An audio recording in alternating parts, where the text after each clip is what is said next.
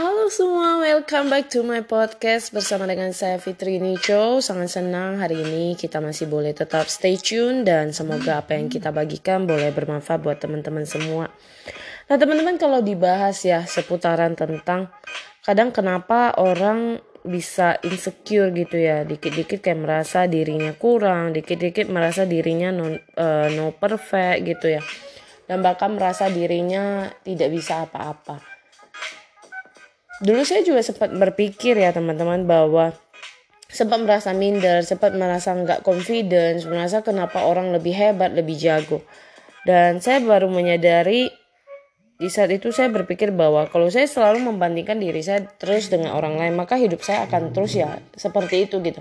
Dan akhirnya saya belajar bahwa bukan soal tentang bagaimana hebatnya orang lain yang membuat kita jadi insecure, tapi bagaimana diri kita bisa termotivasi untuk bisa menjadi diri kita sendiri.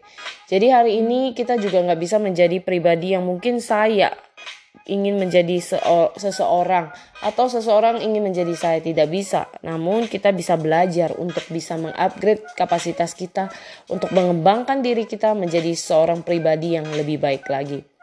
Jadi kalau ditanya ya hari ini, teman-teman itu prefer gak sih untuk bisa tampil beda? Bisa gak sih berpikir bahwa teman-teman itu spesial dalam hidup teman-teman?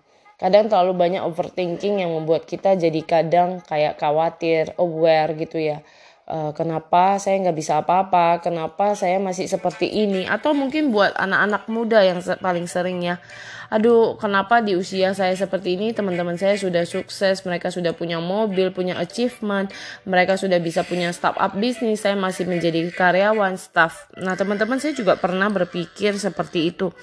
Akhirnya kenapa hari ini saya memberanikan diri bahwa saya pengen menjadi seorang yang punya bisnis sendiri